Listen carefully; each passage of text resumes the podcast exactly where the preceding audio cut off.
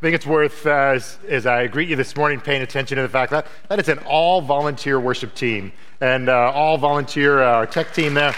We are so blessed by your leadership. Thank you. And as always, what we see on the platform is only a small part of the work and heart behind that. So uh, praise God for that. Uh, let's unite our hearts together in prayer and let's take the words Jesus gave us first, and then I want to lead us in prayer. Our Father, who art in heaven, hallowed be thy name. Thy kingdom come, thy will be done, on earth as it is in heaven. Give us this day our daily bread, and forgive us as we forgive those who trespass against us. And lead us not into temptation, but deliver us from evil. For thine is the kingdom, and the power, and the glory forever. Amen. Our Father in heaven, we come before you this morning and we thank you for what a privilege it is to hallow your name. It means that we want your name to be the most hallowed, the most loved, to have the lion's share and all of the crevices and corners of our lives. And you alone are worthy of that. How can we not love you? For you have so displayed your glory. You are uniquely worthy of our love. Uh, before there was a world, you set your love upon us.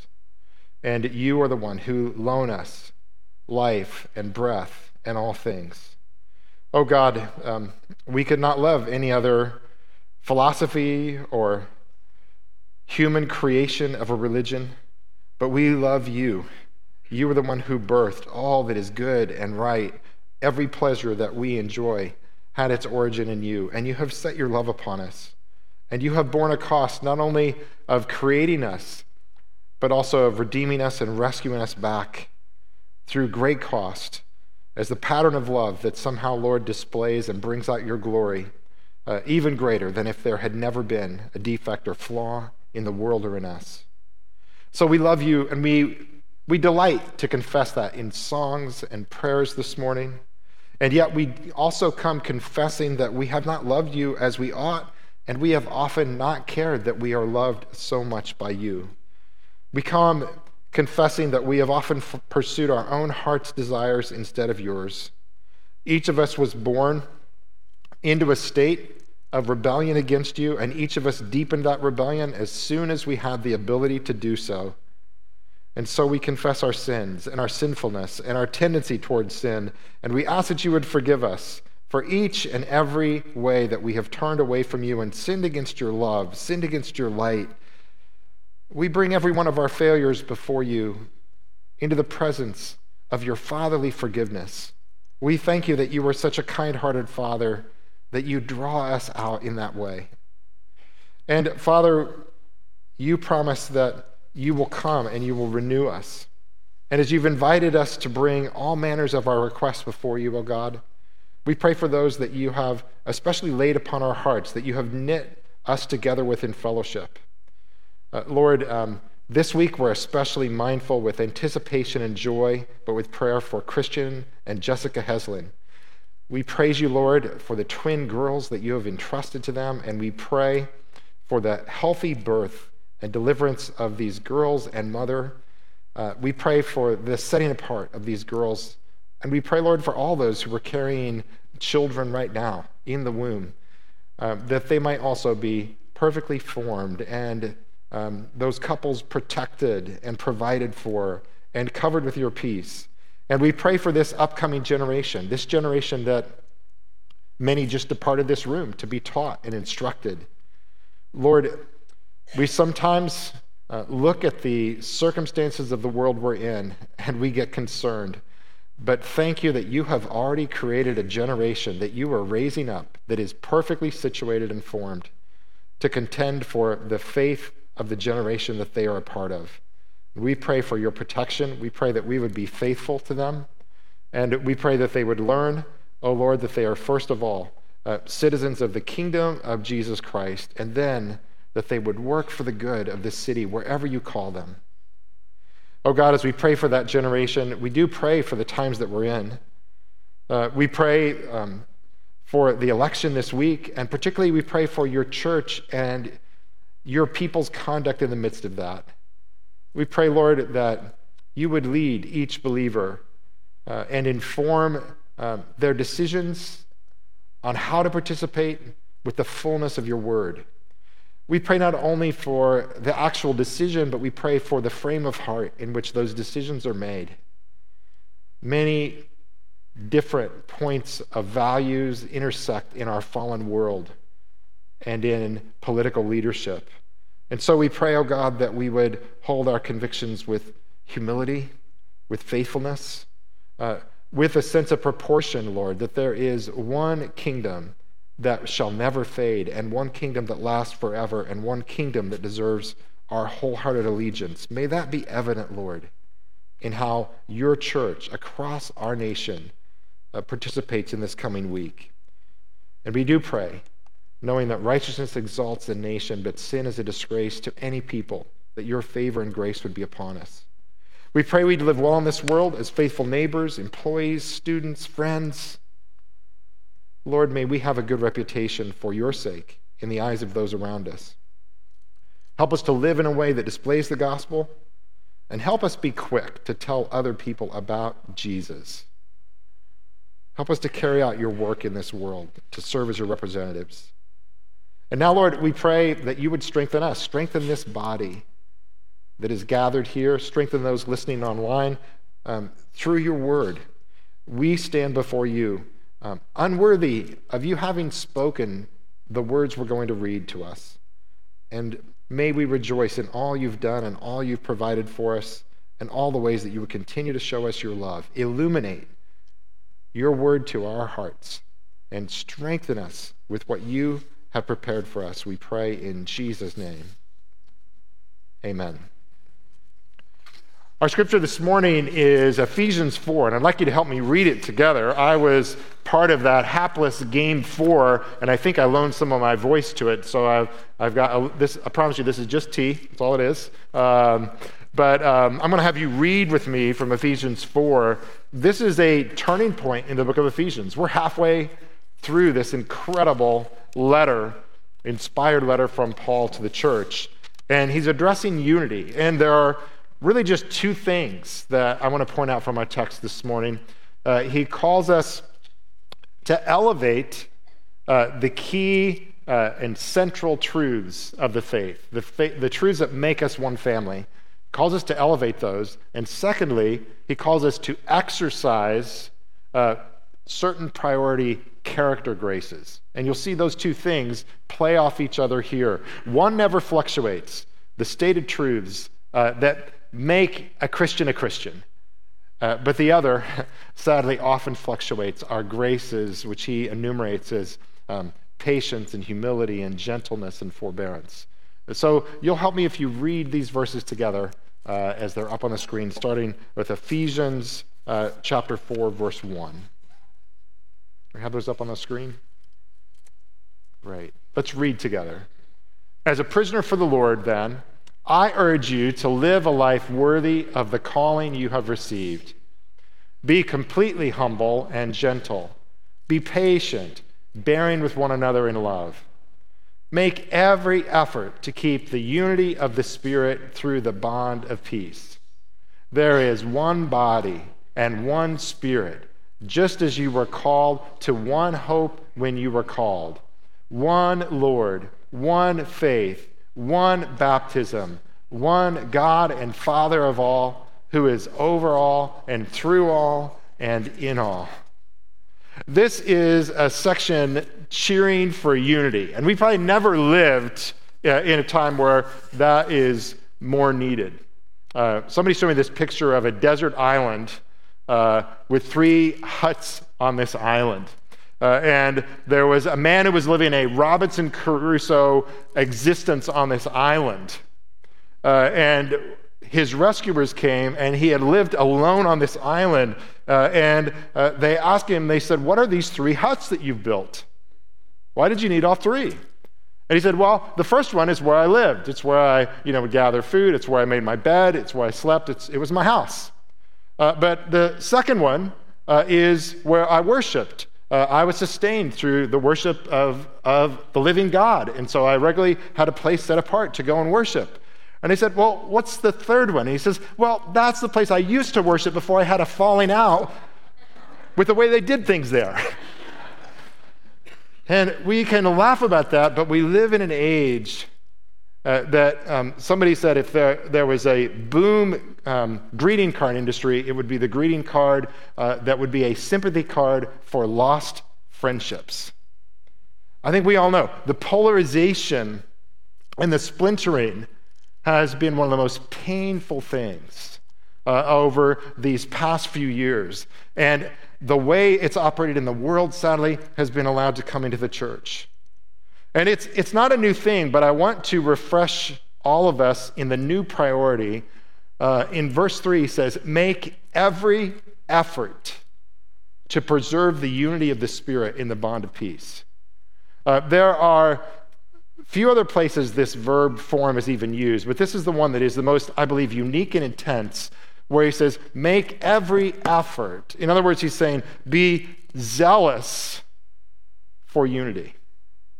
Now, there are identities that compete for our unity, and I, I, I do have to share boasting rights.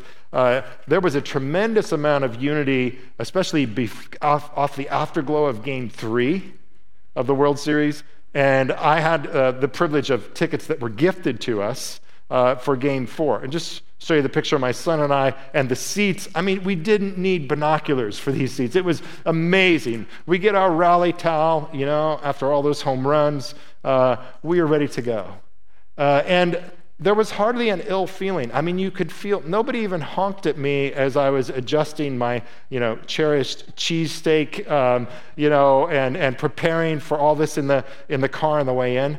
Uh, it was not as happy on the way home. Um, but it was really happy on the way in.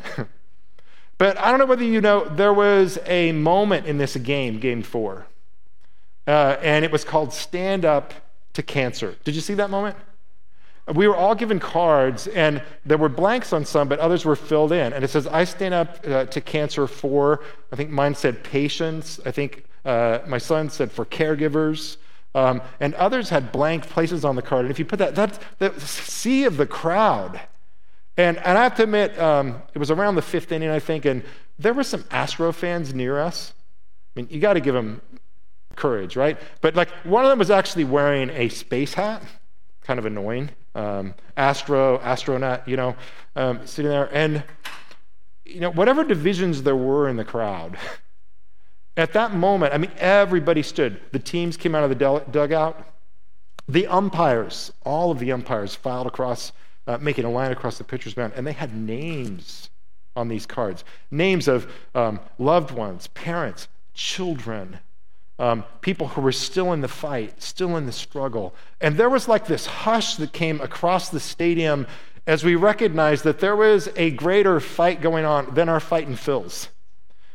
Um, and, and I think it's, to me, it just spoke of, in the sake of just a common humanity, all of a sudden, I mean, I felt a solidarity with Dusty Baker, the manager of the enemy team, right? you know, that he could have written his own name on that card because he had colon cancer when he was the manager of the Cincinnati Reds, another righteous team, by the way. Um, the Cincinnati Reds were my team growing up. But um, do you know that every day, this guy who was raised in, in Black Baptist churches, uh, he found a quiet Catholic church to go in every single day as he fought that battle and managed the Reds and interceded for himself and other people. And when you know some of that story and when you know the bigger picture, it elevates sometimes the more, can we say, sectarian, even almost tribalized loyalties that, that suck us in into a bigger story. And, and that is what this text is doing. He is saying not that we create unity, but that rather we, we move toward a unity um, that has been given by the Spirit. And that we need to make every effort. Again, uh, um, you can find a way to squirm out of those words, but you won't find it very easily. Make every effort to preserve the unity of the Spirit and the bond of peace. Now, I do want to say this this unity presumes that the Holy Spirit has taken up residence in a heart. This was one of the failures of what was called the, the ecumenical movement, in, in which it sought to simply unite people without regard whether they held to the things that the Spirit had given to unite us. I, I like what um, one of my favorite preachers, Martyn Lloyd-Jones of the last century, said. He said, um, It was discovered that putting all the ecclesiastical corpses into one graveyard would not bring about a resurrection.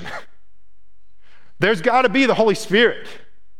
Uh, there's got to be the commitment to the, the truths of God. But once you are in the family, you have a unity that is spirit given and that is blood bought. That's what the bond of peace is. The bond of peace is that uh, we have a price paid for our unity in the body of Christ. And uh, this means that illegitimate division, sometimes there's, there's a legitimate division that simply recognizes hey, you don't hold to the one Lord, one faith, one baptism. You are a person I love as, as an image bearer of the Father who has infinite worth, but you are not yet my sibling in Christ. But to be a sibling in Christ means you were, you were indwelt by the very Spirit of God. And there is, he says, make every effort to preserve that unity that has been given. Now, I, I want to just recognize that um, this is not placing a burden on somebody who has been abused in a power relationship or has been subject uh, to any kind of uh, abuse that you are that jesus would ever put a person who's experienced that in the position of going back under that kind of abuse back under uh, the lack of uh, confronting that abuse whether it be in a marriage whether it be in a, a church relationship there is a kind of um, ability that god gives to be free of bitterness but not to reconcile and put yourself back subject to that but thanks be to God, even in this fallen world, most of our relationships are not in that category. And, and so, this command of making every, every effort, it amplifies the mission. And it amplifies the, the, uh, the things that will matter and that matter in the, in the two categories that are the really only two categories that will matter at the end of the world. And that will be those who have bowed the knee and have come to love Jesus Christ as their Lord and Savior, who are part of the treasured people for all eternity, and those that have not. That, that's the only category. When, that's educated, uneducated, Western, Eastern, um, you know, um, poor, wealthy, all the different ethnicities. None of those things will be categories that separate or um, define us ultimately. Uh, and, and so, this category of the body of Christ is to be the one that we extend effort for unity. Uh, and you'll note that he says there is, there is one Lord, one faith. This is what produces one church. Jesus is coming back for one church. It's not subject to the human and historical labels. We mar the unity of Christ when we, when we make it our own brand. We want to put our own brand, even our own brand of history upon it.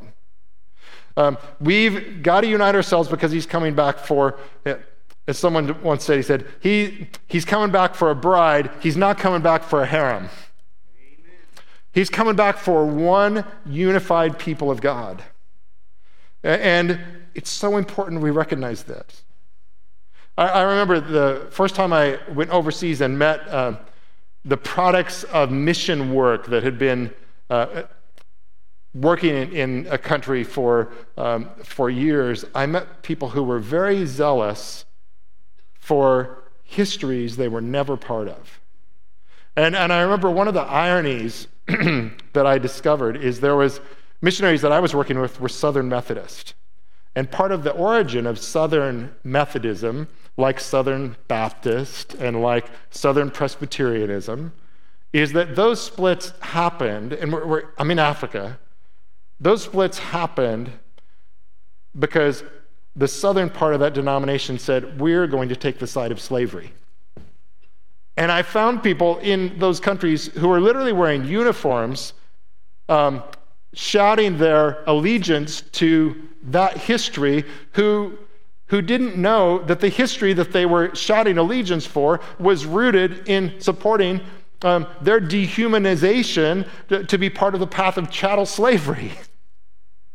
Do you see how irrational that is? Uh, none of those things, there are things that we can exalt to a place of distinctive, uh, you know, and take pride in the very thing that God would call us to give away illegitimate divisions. And, and that will not be the bride Jesus comes with. There is, there is one church, and we need to labor, make every effort to labor for that across all the denominational boundaries. Um, there are, there are attributes. We are separated brethren, those of us who know Christ in so many different tra- traditions. You know, I love the diversity and the things that we can learn from each other without sacrificing any of the one Lord, one faith, one baptism, one God and Father of all. Um, I've been around Catholic folk who maybe want to have some Catholic eyes, my Catholic siblings in the faith. Some I've gotten to know, and I've seen a vision for the majesty and the pageantry of Christ. Um, and I said, man, I want some Catholic reverence. And I've, I, and then maybe to the other side of the faith, I've so benefited from being around charismatic brothers and sisters who have a charismatic heart and respond in their affections to God and are so quick to say, God, I will move in the direction you call me. Uh, I, I want, if I want Catholic eyes, I want a charismatic heart.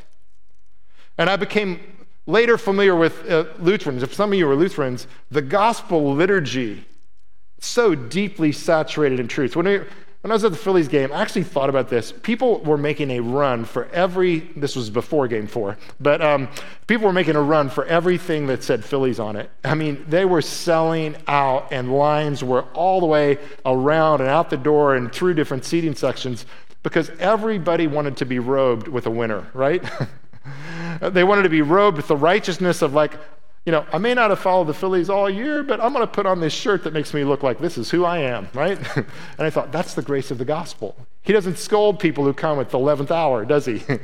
he, he puts that robe upon us. And I love how Lutheranism, in their liturgy, in their worship, um, the, the, that clothing of, of Lutheran liturgy, and, and some of you know, I've given my, my game. I think there's a lot to be gained from, from those who really thought deeply about the Bible and tried to make sense and bring it all together, that kind of reformed Presbyterian head. Uh, if it doesn't get swelled up with pride, there's some good things to learn there. And there's some places where people who were also filled with this Spirit have brought us some, some sparkling um, attributes to our faith. And then I read the history of the Methodist. Man, their, their zeal and their social conscience. Do you know that John Wesley called out George Whitefield for some duplicity? George Whitefield was such an amazingly gifted man in so many ways, but he had a blind spot about slavery. And John Wesley called him out. Said, No, you cannot use slave labor to build your orphan homes in Georgia. George, stop it. You know, that was, that was the Wesleyans. Uh, that, was, that was John Wesley. So powerful. And, and, and so I love their social conscience. And then give me Baptist feet that go all over the globe to preach the gospel. So I want Catholic eyes. I want a charismatic heart. I want Lutheran clothing. I want a Methodist social conscience. I'll keep my Presbyterian head pretty much. And on top of it, give me an Episcopalian wallet. Man, that's awesome. Like, give me a, and, I, I'm set. I'm set.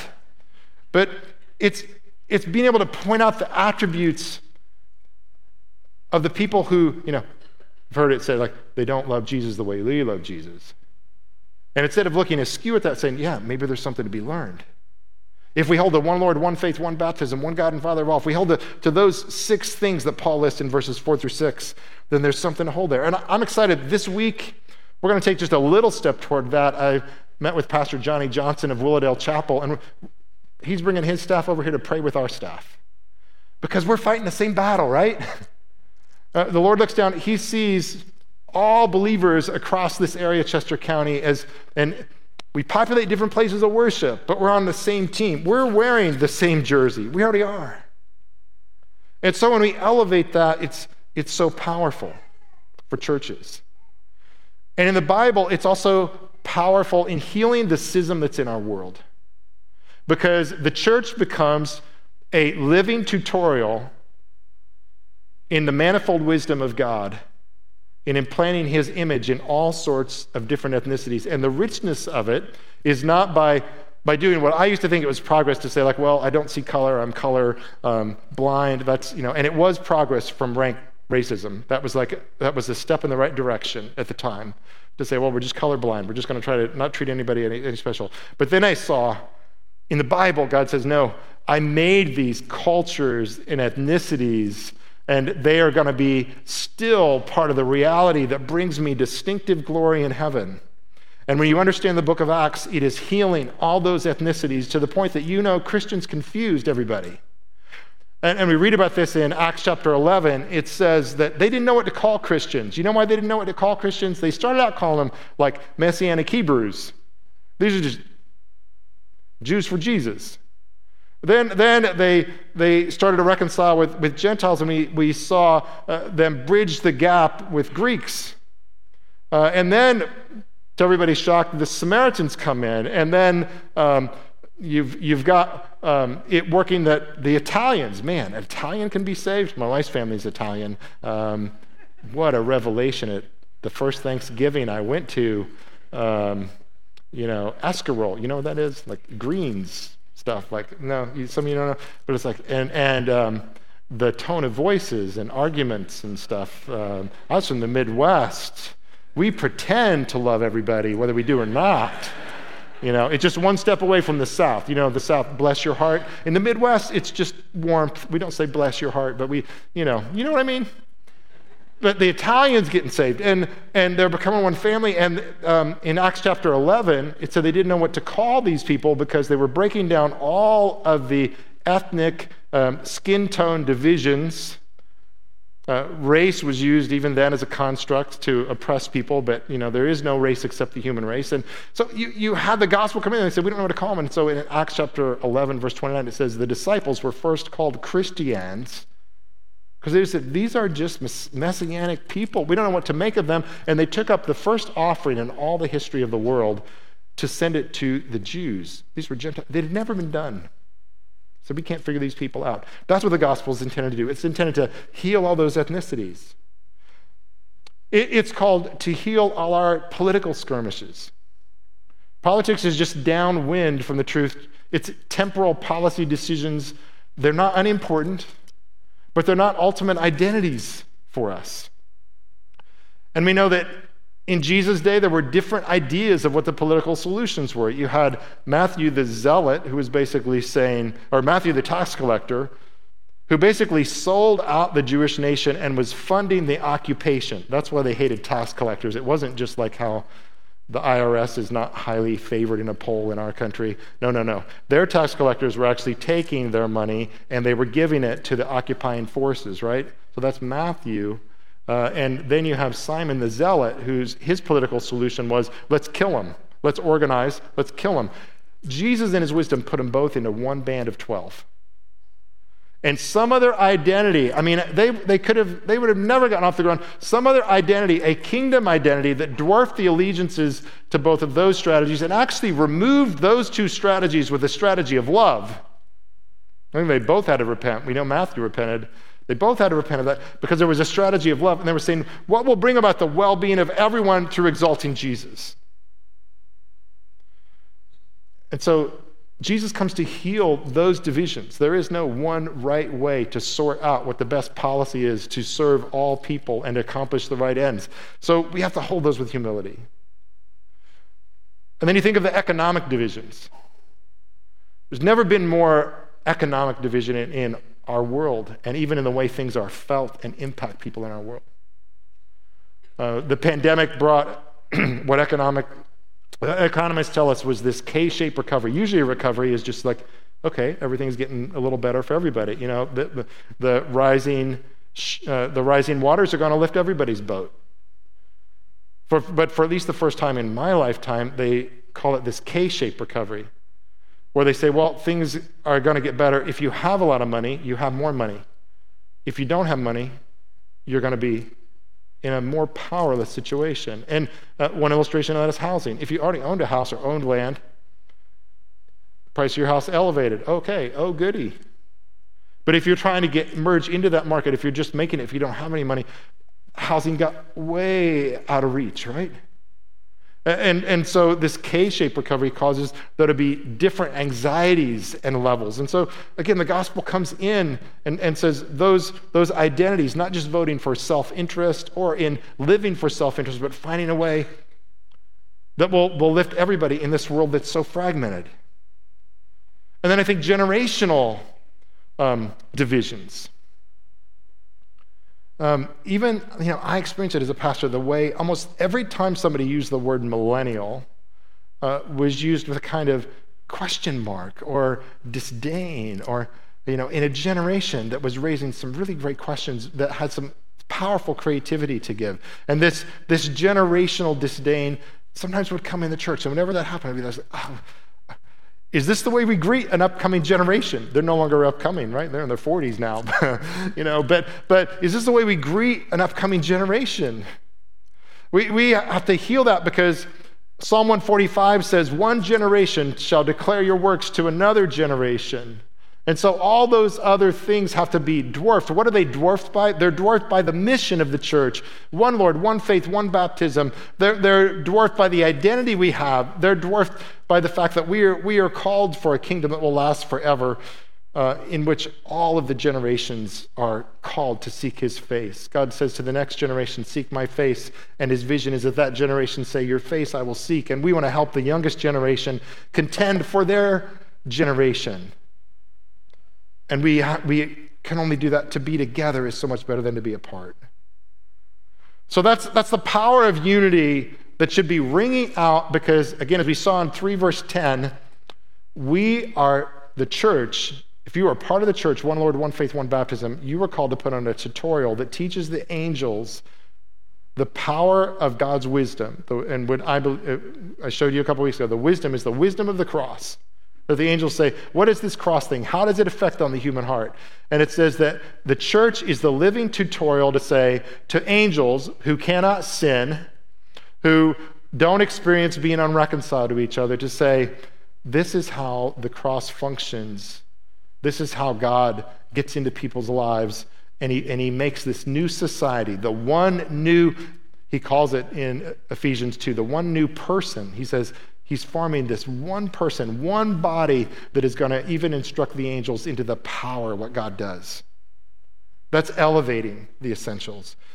And, and so those never change. What gets in the way? What gets in the way often are, are fluctuating graces or our fluctuating responsive character. And he, he lists four here. Um, and, and you'll note in the text, he says that, um, that we are to be completely humble. And humility, again, is it's not thinking less of yourself, it's just thinking of yourself less in the whole equation. And humility is, is really the virtue of how you hold your advantages. Um, if you look at these, these three, he says, be completely humble, be gentle, and be patient with one another. Um, patience is how you look at other people's faults or other people's weaknesses. That's what calls forth our patience. Humility is how you hold your strengths. And when you exercise humility toward your strengths, um, you don't simply look at yourself in the one category of your strength. You're, you're able to see strengths other places. You're able to see narratives that, that make the subject of the storyline not you. And then patience is called for for how you view other people. Patience means you recognize that you may have a strength that developed over time. You know, um, there are certain situations that we can give ourselves to and lose all time in, but, but if we are waiting on another person, right? Do you, I, do you have one of these? I have a stopwatch. It's really useful. When my wife goes shopping and goes into a store at the mall, I get out and I say, okay, you got five minutes. And she loves it. And um, boy, she's so affectionate when I do that. She just, you know, like, honey, I'm going to give you, no, I'm just kidding, right? Um, stopwatches, but we have them. We have internal stopwatches. And um, when we've experienced the grace of Christ, what we need to do to the stopwatch is we need to throw it down and we need to stomp on it and say that in the church of Christ, we don't have stopwatches for people. You come into CLC, you come with all kinds of variety of hurts, habits, hangups, is what our Celebrate Recovery would say, or differing convictions. You've got as much time as you move at the pace that the Spirit of God is moving. We're not trying to enact a pace for the Holy Spirit to conform you to our already preconceived ideas and categories. You come here, we're in, we actually are anticipating that you're going to have some things to teach us if you come from a unique and different counterpoint. And, and so, humility, patience, and gentleness. You know what? Um, I heard a definition of gentleness from Tim Keller this week. He says it's gentleness, he says, is gospel baked in tone. Because if you, if you have been baked in the gospel, if you've been marinated in the gospel, what is going to come out of you is gentleness. Because you think, oh, God so graciously dealt with us. Uh, what mattered to Jesus in the, all of the people, the way he treated them. And the one thing about Jesus that just, you know, we all have our moments where we say, Is this Christian thing true? And for me, when I get in that kind of funk, is this Christian thing true? What heals me and lifts my spirit up the most is the life of Jesus. Because I look at the life of Jesus and say, Nobody has yet to find a word that he could have improved the way he loved people with, or a gesture that he could have done that would have improved the way he loved people with. And it stood the test of 20 centuries. All cultures, all, all places. And here's what mattered to Christ. To Christ, what mattered more than where people come from was the direction in which they were headed. And Jesus always assumed if, they're, if, if he's in the room, and he always is, that there was the opportunity for a change of direction. And so it didn't matter where people came from. And the humility of forgiveness. You know, it takes humility to forgive someone else. When you've already been forgiven and or or not, it takes humility to forgive someone else.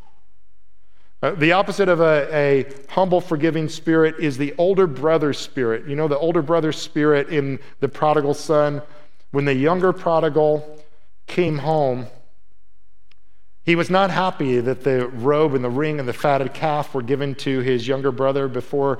He might, he might have been okay if there had been restitution, if there had been a timeout. In the near, ancient Near Eastern world, the whole community, when they saw a scandal like that, expected for there to be a public report and say, here's the kind of probation that we're giving this person. And what the father did in the parable of the prodigal son, he, he did this kind of scandalous public party to basically say, if you're on the other side of the younger prodigal who's coming home, you're on the other side of me. That's what that feast did. The prodigal's on the other side right? The, uh, but he comes in and he's welcome and he's given this lavish welcome. The older brother, as the parable ends, he's got his arms folded and he's outside, really looking proud.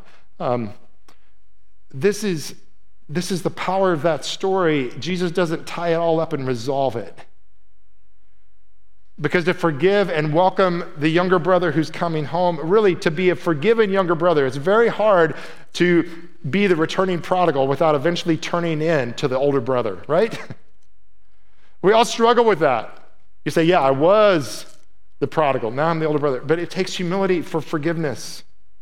And, and we can often be a, a place that we add division uh, to people's lives, we separate them out because we want to sit in judgment on repentance and miserly meter out any, meter out any welcome and any effort to see them welcome back.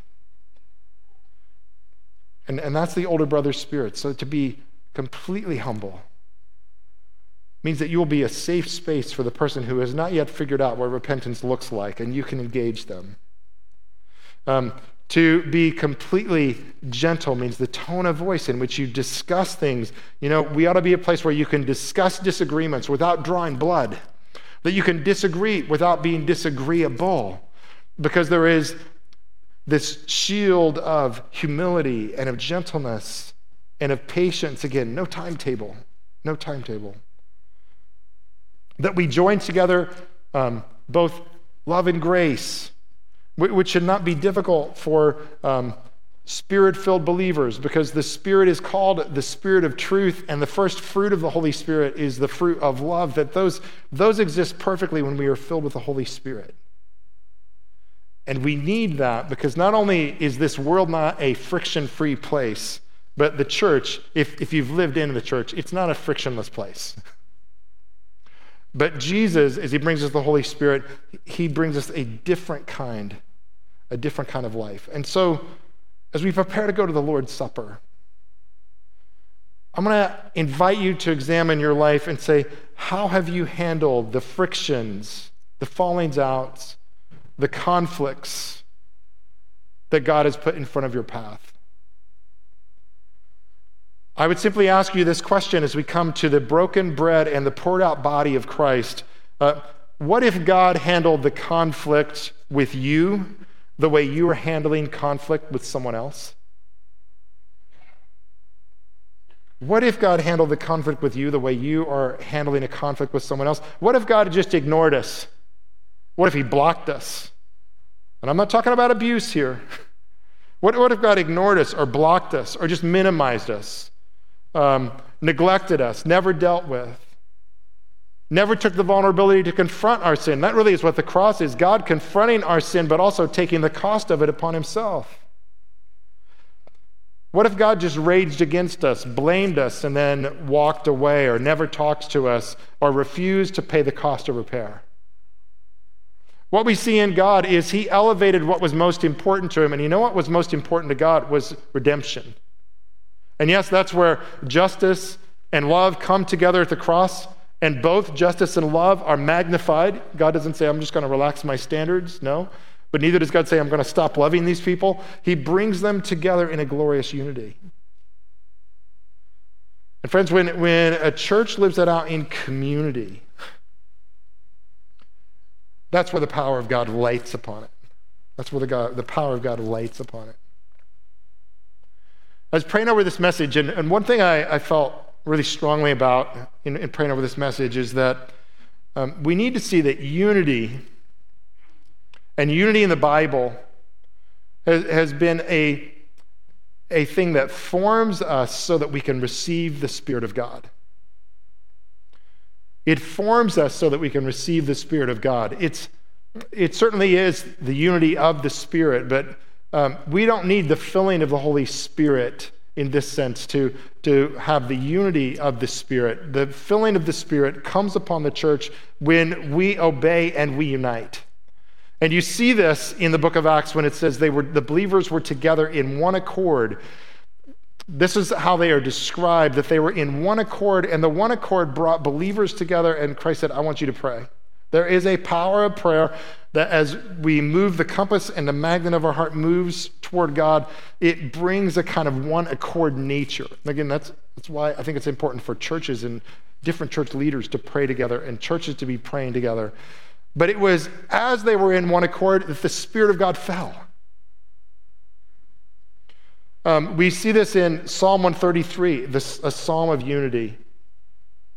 And the words of that psalm say, Behold, how good and pleasant it is when God's people live together in unity. And it describes it like an anointing of oil upon the head. And it says, um, it, it is like the dew of Hermon was falling on Mount Zion. They depended upon dew to, to provide for the vegetation. And the last verse of that psalm is the kicker. Here's what, you, what I want you to think about it says, For there the Lord bestows the blessing, even life evermore. It's like God is waiting, the Spirit of God is waiting. He says, I want to bless you. I want to bless you with my Spirit. I want to pour out my Spirit upon a church, upon an individual.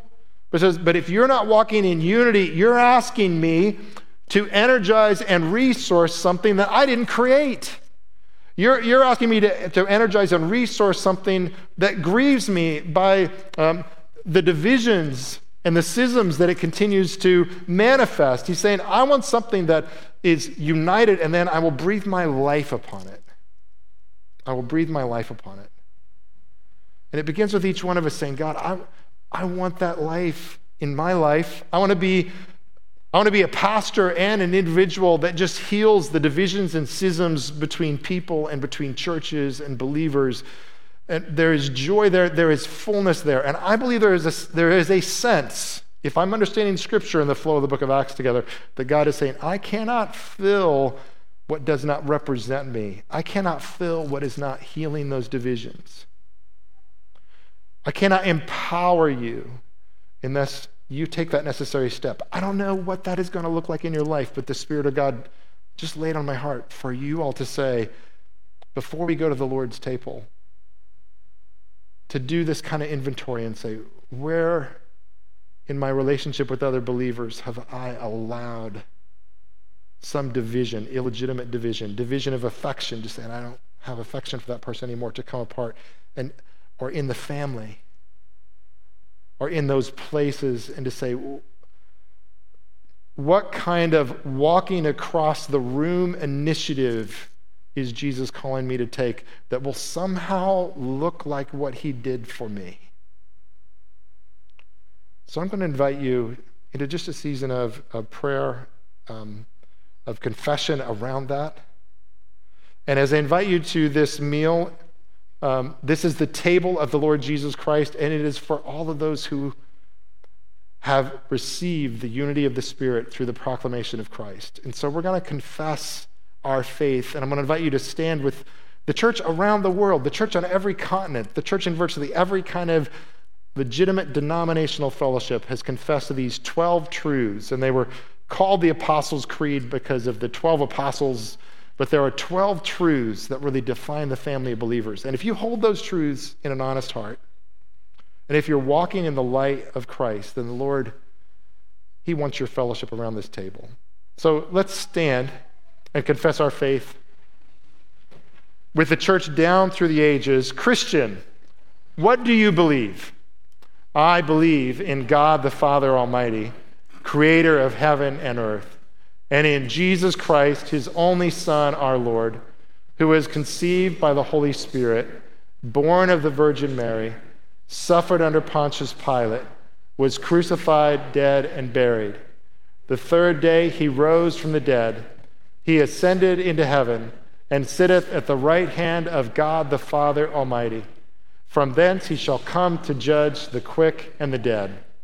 I believe in the Holy Spirit, the holy Catholic Church, the communion of saints, the forgiveness of sins, the resurrection of the body, and the life everlasting. Amen. If you'd like to be seated, I'm going to lead you in this prayer of confession. I believe it's a couple centuries old from the church in France. And let's take these words upon our lips, and then God may move them upon our heart. Here are these words. Let's pray them as much as we can as we read them for that first time. O God, whose will it is that all your children should be one in Christ, we pray for the unity of your church. Pardon all our pride and our lack of faith, of understanding and of charity, which are the causes of our divisions Deliver us from narrow mindedness, from our bitterness, from our prejudices. Save us from considering as normal that which is a scandal to the world and an offense to your love. Teach us to recognize the gifts of grace among all those who call upon you and confess the faith of Jesus Christ our Lord. On those two terms, a life that takes your stand on the truths of the Apostles' Creed, and then a heart that readily repents. Um, we are invited to table fellowship with Jesus Christ. So, anyone who that applies to, you are more than welcome. The Lord desires your fellowship, and He will strengthen us all as we gather around this table. Um, so, the words of institution Jesus gave is on the night he was betrayed, our Lord took the bread, and after giving thanks, he broke it and gave it to his disciples, saying, This is my body which is broken for you.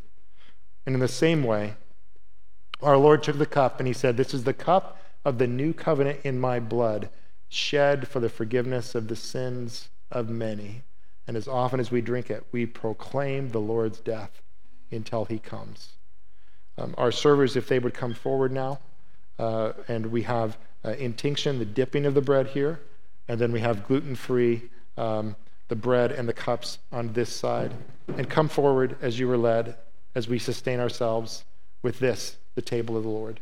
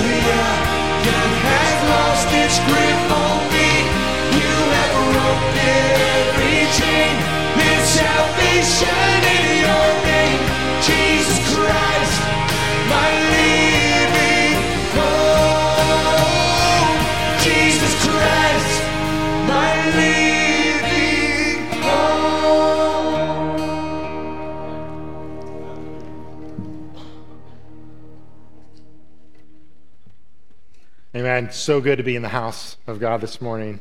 Um, I think that extra hour sleep did us all good, which we could do that every week.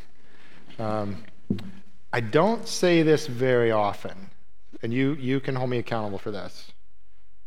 But I am going to say it, and I think you it generally always be true. If it's not, I'll own it. You want to move mountains to be here next week. Um, this is not just your ordinary guest. Um, Pastor Ivan Mavareri, and it's just kind of like, yeah, you could you could listen to Joshua Bell play violin. He's the best violinist in the world on tape, or you could be present. I'd rather be present. Uh, some got to see Michael Jordan play basketball in person. I can watch the tapes. You know, I'd rather be present. Um, you will not want to miss next week. I can't tell you exactly all that will happen. I can just tell you every time that man shows up, uh, and we're blessed to have him here. It's, it's going to be a powerful time as we participate in Global Orphan Sunday and are part of a church around the world trying to address this plague. And I know we already have hearts doing that in some powerful ways, but I think you'll get a different narrative and perspective that sometimes standing up for the marginalized puts you on the wrong side of dictators and puts your life on the line. And that's what happened. And he lives to tell that story and inspire us. Um, but now you're all put it in your day timers. Next week, you're here. Um, lift up your hearts and receive this blessing. Now, may Christ dwell in your hearts through faith, and that you, being rooted and grounded in love, may know the height and length and breadth and depth to know the love of Christ that surpasses all knowledge, that you may be filled with all the fullness of God. Now unto him who is able to do exceedingly abundantly beyond all that we can ask or think or imagine, to him be the glory in the church and in Christ Jesus to all generations forever and ever. And God's people together said, Amen. Amen.